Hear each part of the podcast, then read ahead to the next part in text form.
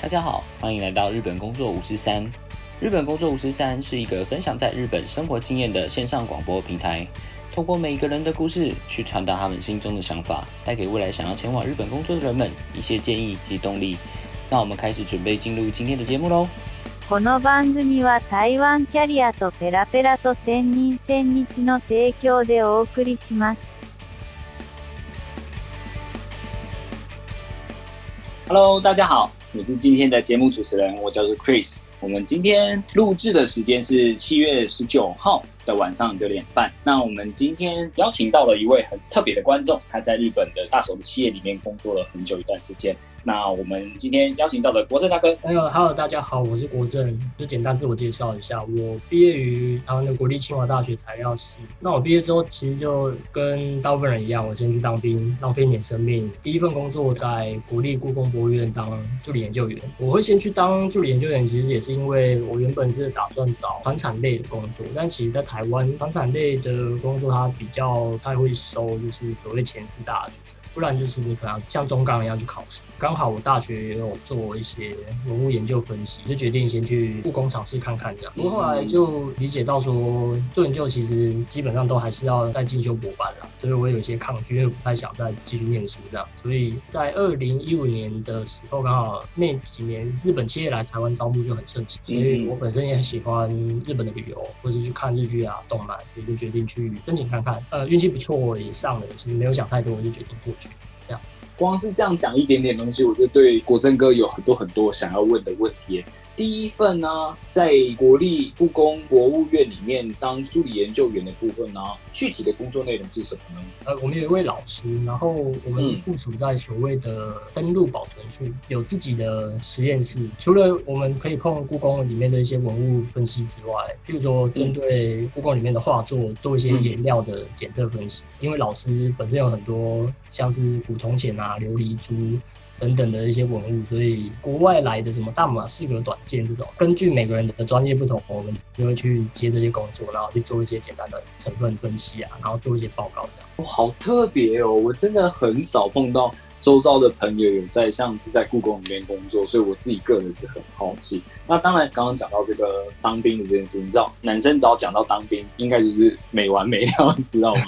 是，对，所以我决定还是把话题回到日本这一块。就是说，去日本之前的时候啊，你对于有兴趣像日本旅游，或是日本的日剧或动漫，最让你印象深刻，或是最喜欢的是哪一个？相较之下，我会比较喜欢小品一点的动漫。我最喜欢是那《哪只妹幽金秋》，夏目友人帐，它是跟妖怪有关。哪只妹 Sensei 对不对？对对对对对，嘿。然后觉得那个猫咪老师很可爱，这样子。刚才有稍微聊到一下，那个时候后来你是去日本工作，那在日本的时候，你是在哪一间公司工作哪些事情呢？在 Ebara s e s a Q 就人员制作所，哦，我担任的是呃所谓的生产技术工程师。那我其实工作内容就是设计部门那边他们会做帮谱的设计，我这个部门就是要去审核说这个帮谱所需要的所有部件是否可以发包到各个不同适合的。呃，vendor 就是所谓的供应商，这些供应商有没有办法达到我们的技术要求去完成这些工作？这样，任何的技术包括就是铸造、锻造、焊接这些有的没，比较偏工艺方面的东西。嗯，那实际上你会觉得说，在像在日本这么大的一间企业里面工作的话，他们的企业的风格或是氛围是怎么样感觉？我们公司呃算是百年企业，作风上会比较老派一点。工作流程上，我是觉得其他部门的合作常常需要不断的沟通、开会这样，文书的流程啊那些都很慢。譬如说，你什么东西全部都需要上档承认，就是要一直盖印章。简单来说，印章要一直盖，你没有拿到印章的话，你这件事就没有办法继续进行下去。电子化这方面也非常的缓慢，很多东西都要印下来，然后用书面的方式去传达一些资讯，这样我认为是比较缓慢一点。也就是说，管理层里面来讲话，可能很多还是昭和年的人居多，这样子吗？所以说，可能在处理事情的事物上面来讲，可能会跟现代化所谓的，比如像一些 startup 这种企业比较起来的话，会觉得缓慢很多。哦，这个是必然的。我举一个例子来讲好了。我的课长有一天他要我去推行一些部门内的文书电子化的工作。简单来说，就是把我们部门内会写的一些规格书，可以在电脑内部就达到承认，分派到各个不同部门的 folder 里面。类似这样的电子化文书派布的工作，课长有一天突然把我找过去，他说：“为什么他这个 PDF 档每次打开来格式都跟我秀给他的样子不一样？”我去他的电脑上看，我发现说他每次 PDF 档打开来都是用 IE 浏览器去启动，IE 浏览器根本不适合做任何的文书处理或者是编辑，它就是看的，而且它速度还非常缓慢这样子。然后我就教他如何用 Adobe 的专门的 PDF 档案开启。对，不过他好像连这一步都觉得很惊奇，他就觉得哦，原来用这个程式开 Adobe 软体这样子。老一辈的 IE 首页都还是日本的雅虎，他们好像很少在用 Google 的样子。这个我有听说诶，之前不是疫情刚爆发的时候啊，就唐凤大大出来之后，把口罩地图拿出来的时候，然后这个时候日本的媒体就疯狂的抨击，现在做数位大城，他就说为什么人家都可以做到，就是全台湾的药局、医院里面全部可以看到口罩里面的存货数量，什么东西全部都可以用数位方式去解决，而你竟然连 USB 的方式都不会使用，这个事情让我觉得哈。那个时候我觉得说是媒体炒作，但是有某一部分来讲的话，有在日本的一些百年公司工作过的人的话，会跟我分享到这些事情的时候，会觉得啊，哦，原来是真的。真的是确实还存在在这些老牌企业的老人们的使用方式中。那公司外国人多吗？这氛围是怎么样的感觉呢？就我进入的那三年来说，大概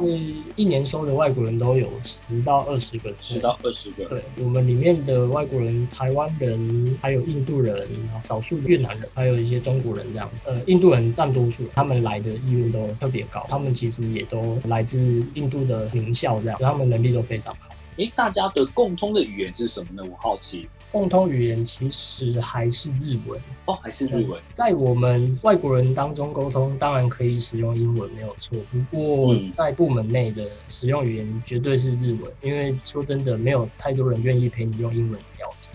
那他们一直在教育你说，你要赶快把日文学好，才有办法胜任这份工作啊。就等于说是你跟我，我们俩是台湾人，但是在部门之间沟通的时候，必须要用日文，这种感觉吗？两个台湾人之间用中文沟通啊，好像也不能这么说，因为我有遇到我的同事，中国人跟台湾人用中文在沟通的时候，被日本人白眼。日本人会觉得你是不是在讲什么悄悄话啊，或者是呃没有认真在工作之类的。我说真真的会有这种情况，不过我部门内是还好，因为我部门内其实有印度人、有韩国人、有中国人这样子，所以相对风气会比较开放。哦，所以就是说，部长啊，或是管理者，他们就比较没有说刻意的限制，说你们一定要用什么语言在互相沟通，就是大家方便为主这种感觉吗？对，不过那个一样也要看部门的气氛为主，因为有些部门的气氛没有那么开放，他们就觉得你就一定要用日文沟通这样子。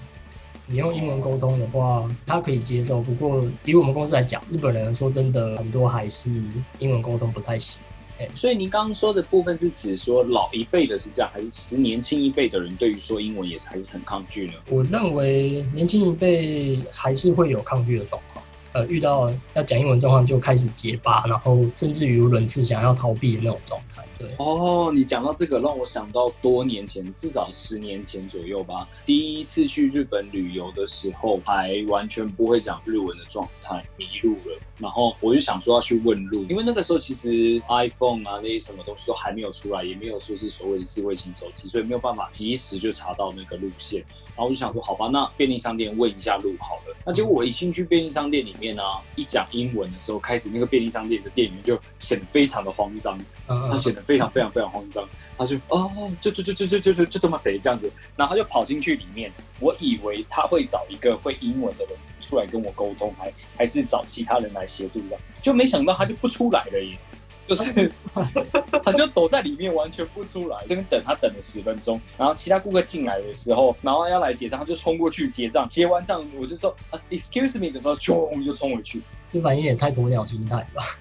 的确啦，我们以他们的角度去讲这件事情的话，如果碰到你真的是完全没有办法应付的人的话。一，我觉得以台湾人的心态，应该是那我帮你找一个会反应的人，还是我帮你打电话问其他会讲英文的人之类。我觉得台湾人的反应是这样，可是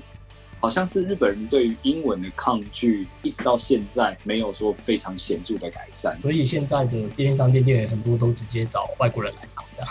样。对啊，而且尤其是日本现在在针对所谓的 inbound，也是观光客的部分，我发现他们与其找一个中文很好或是英文很好的日本人，他们直接找当地国家人。我觉得他们现在的想法是这样。对对对，没有错没有错。如果是身为一位工程师来说的话，去到一个日本的职场，你会对于说未来如果想要去日本工作的一些后辈，他们有没有什么样想法和意见呢？我会觉得，其实台湾过去的工程师，对我们公司来讲，就是把我们当做跟日本新主是一样的地位。嗯嗯，这点其实还算不错。不过，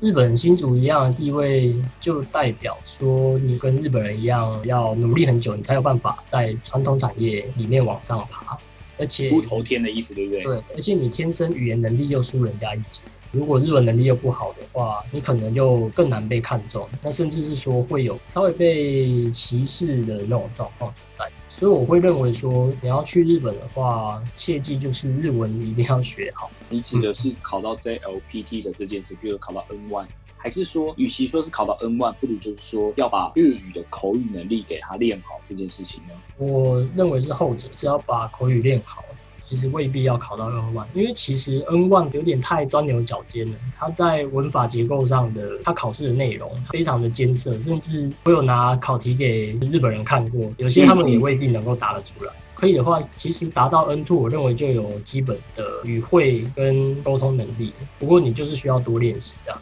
那多练习就是你多听多看，然后多讲就非常重要。跟日本人成为好朋友，你就可以练习口语。哦。好像是一件不错的事情，然后顺便交个日本女友，是不是？对啊，如果可以的话，你能力够强的话。哦，以日本的薪资来讲的话，对于台湾如果要过去的工程师，你觉得是，比如说以薪收这部分来讲，觉得是 OK 的吗？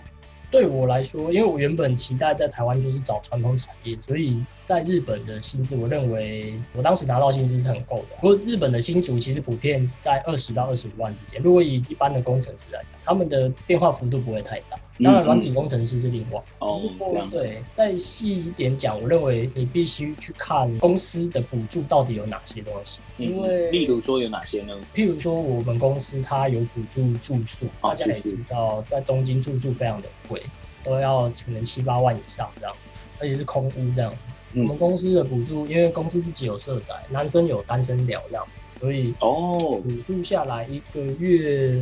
大概只要缴大概两万块日币，而且两万日币那超便宜耶，这个比台湾还便宜耶。对，而且它包水包电，然后又包早晚餐这样子。哇，早晚餐这是太美妙了吧！真的，对一整个月省下的钱会非常多，你就比较有更多余裕去做一些你自己想做的事情，去旅游，去吃美食。哦，交通补助是一般都一定会有，对这部分可以多加跟公司沟通看看，可以确认说你能够有多少生活费使用。哦，所以你会建议说，如果未来是想要去日本找工作的工程师们找工作的时候，请你要确认一下，说看看公司有没有其他额外的补助，像您刚刚说到的这个住宿的补助也好啊，还是说生活的补助也好啊，等等，这个补助是对于花多少钱这件事情是很现实的一件事，对吗？没错，没错，因为其实日本的年薪一摊开来，我觉得台湾很多人就会看着就觉得这年薪跟台湾不是差不多，甚至住东京，你的生活品质一定比在台湾差吧？这样子去质疑去日本工作的人，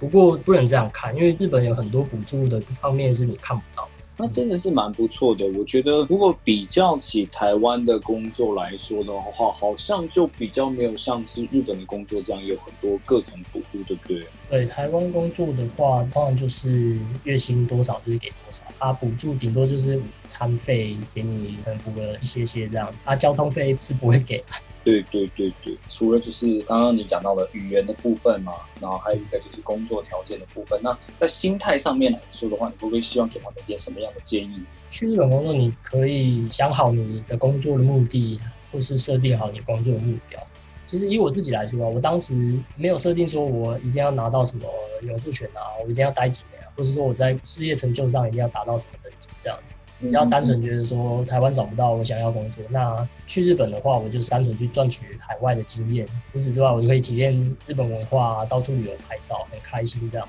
嗯，在日本待一个几年下来之后，有没有觉得说回到台湾之后看东西的价值观也好啊，或是说做事情的方法也好，会跟一般的台湾人会有一点不一样的地方吗？想举就是以日本男人对于工作的看法。他们对于工作基本上就等于他们的人生意义还有成就感这样，很愿意花时间在那边加班赖在公司不走，家庭啊或是个人生活其实他们都刺激这样，只要长官开心，他们就是一直加班，因为他们就是想要做给长官看这样子，长官其实也跟着一起加班，这部分是我比较不习惯的，因为我其实是希望自己有下班之后的一些个人时间。哦，那我觉得这就可能是新一代的求职者或在工作者上面，就慢慢去萌生了一个就是 work-life balance 这个部分，对不对？对对。不过老一辈其实工作就是一切这样，这部分的话，去日本尤其是船厂，工作前你要自己先想好。哦，就有点像是帮自己先设一个停损点，就是说，哦，自己想要达到哪些目标，然后做到哪些事情之后，不要去减少到自己正常的生活、休闲、娱乐等等这地方作为前提之下做你想要做的事情，是这样的感觉吗？是是是，在那边工作了几年下来，有没有什么事情就让你自己觉得说印象很深刻的事情？之前有一次差一点遇到山难的事情。哦，好好好，你说你说。那一年是在二零一八年吧。在一月底左右，我和我朋友预计想要去神奈川县爬一个就叫做大山的山，欧亚吗？这样。哦，OK OK。之前就是有听过其他学弟妹推荐说，并不会很难爬，因为它有缆车可以直接带你到啊，搭到一定高度再爬上。所以其实对于我这种不太常爬山的人来说，其实相对友善。大家有印象的话，就会知道说，东京那一年其实下了一场大雪，那场雪几乎让东京整个交通就瘫痪。下完雪的隔天，我们公司也临时通知大家说，中午过后再上班就好，因为他也知道交通还是处于一个很混乱的状态。爬山那一天，我就想说，反正都过了一周了嘛，那应该雪都融的差不多，而且神奈川毕竟在东京稍微南边一点，雪应该也没有那么严重，所以就维持原计划。呃，有点白痴，就穿着普通运动鞋，没准备什么食物，跟朋友约好就到大山去搭缆车。悲剧就是从徒步上山这边开始开始。怎么怎样个悲剧法呢？对，就是我们那个所有步道啊，全部都被白雪覆盖，而且哦，那时候的雪啊，它是处在一个半融融的状态。我对于雪有经验就知道，半融融状态就是雪它最滑、最难行走的时候。为了维持身体平衡，已经很吃力了，然后但是还是勉强的走到了山顶。它山顶有个叫做阿弗利神社的地方，嗯嗯嗯，是这边都还好，其实还是勉强可以到得了。但是我们本来是想说，山顶它有一个小石塔，我们就在上去再填饱肚子，然后再下山，其实也不至于太严重吧。所以到了山顶才发现说，小石塔没开，任务任务为红顶，对我们真的觉得哇傻眼，那怎么办啊？所以山顶我们真的也没办法待太久，因为我们知道到山顶的时间点已经下午大约一点半左右了。日本冬天日落很早，大概四点半太阳就下山，所以。没有办法，我们就只能饿着肚子开始往山下走，这样子。嗯，下山之后，我们又做了另一个错误的决策，就是我们有看到一个标示牌啦，上面写说上山过来的那条路是预计一点五小时，我们发现有另外一条是两小时的路。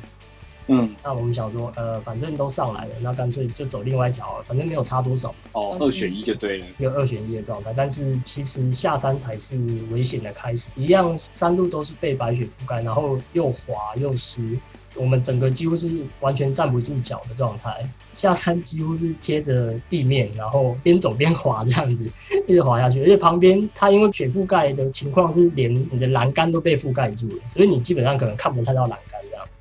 啊，连栏栏杆都不见哦？对对对，连栏杆都会不见。哎，看得到道路吗？几乎是有人走过，你是沿着那个脚印，你才知道哦，原来那里有路这样子。哦，它是一个很夸张的状态，所以。呃，你如果一个没踩稳，你可能就滑到旁边的山崖这样子。你是说旁边就是悬崖吗？呃，没有到悬崖那么夸张，不过它就是一个坡往下，你你也没东西抓嘛，所以你真的就只能趴在地上慢慢这样滑滑滑这样子。不过最后对啊，我们还是有顺利的找到缆车站，但是这条路我们花了三点五小时。哦，是哦，那真的是还好，那个时候还有一些路人，然后还有一些脚印，不然当时就可能到时候就会造成一个状况，就是被困在雪山里面，然后手机没有电，然后没有水、没有食物，很饿的状态这样子。我真的觉得，因为台湾是没有办法爬雪山的一种状态。就是我听说，像是台湾的玉山的话，其实比日本的富士山还要来得更高。但是其实台湾的就是没有办法去爬那个雪的，所以台湾对雪的概念就很薄弱。以我自己个人做一个例子的话，我以前曾经有去过滑雪的时候，去诺扎瓦这个地区这样子。然后我们去吃晚餐的时候，呃，我吃的比较快，然后我就很想睡觉，然后我就跟我的同学说。哎，我想要先回饭店睡觉，那他们还想继续吃，就是再点多一点这样。我说哦好啊，那你就自己走。我去的时候天还是亮的，那回来的时候天是暗的，就我可能自己就完全走不对路，我以为是同一条路，那我也是按照那个雪有那个足印子这样走走走走，走到一半的时候，然后掉到雪堆里面。嗯，一般人来讲的话，就是哎掉雪堆里面没什么，就爬出来就好。可是不是哎，掉到雪堆里面，你是整个人卡在里面。没有足够的力气，没有办法从雪里面出来的。那个时候发生那件事情的时候，我身上其实也没有带手机，什么东西都没有那个状态下，然后我附近根本也没有路灯，蛮暗的一个森林的一个状态。那时候我想说，完蛋了，我难道真的要死在这个地方吗？那一天运气很好的时候是这样，就突然出现铲雪车这个东西，嗯，他就开始在铲雪，在铲我旁边的雪。然后那个时候我也不知道日本的救命要怎么叫，我就只能用英文这样 help help，然后。有那个好心的铲雪员发现我整个人被埋在雪里面的状态的时候，他把我挖出来，然后从对从那一次之后开始，我就对雪有一份敬畏的心，就觉得说雪是一份很危险的东西，如果不了解人，千万不要轻易的过来尝试这件事情。真的真的，不过你运气真的很好，你没有被那个铲雪车的声音盖过去。对，真的，他那个时候当下是真的要把我整个人给铲掉，你知道吗？对你有可能被铲掉。对我可能会被铲掉，可能被那个铲雪车铲的时候，我可能人会飞出去之类，还是怎么样，我是不太清楚。不过那时候我是因为头这个地方。嘴巴的地方也到处都是血，我就是把我嘴巴的地方挖开，然后很大声那边求救之后，他才发现，哎，有一个人被埋在雪里面。真的，真的运气很好，运气很好。对啊，我这个是一个蛮难忘的经验，像是刚刚国正哥讲的，在这雪山迷路这个事情，我觉得未来如果有机会要去爬雪山的时候，自己就会再小心一点。哦，绝对要，绝对要。对，走，今天听你这样子分享了很多，啊那最后这边想要再请你跟我未来想要去日本工作的一些后辈，不管他是工程师也好，还是文科生也好，你有没有给大家一个什么样具体的目标或建议呢？我会觉得，如果你本身还年轻，然后没什么家庭或个人负担，在台湾都职的时候，你会觉得好像没什么工作适合你，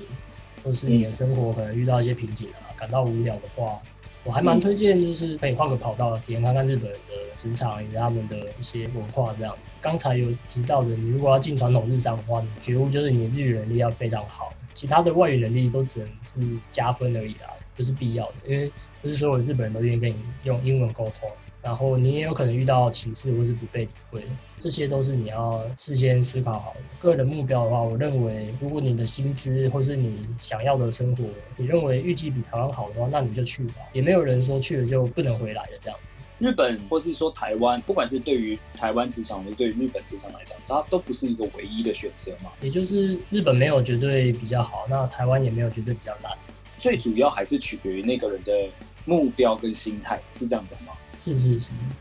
今天真的带给我们很多很有趣的故事，还有一些日本职场的一些文化的。我们希望说下一次有机会再邀请国政哥过来，然后跟我们再深入去讨论一下有关于日本职场的一些问题。今天就非常谢谢你了，谢谢啊，谢谢，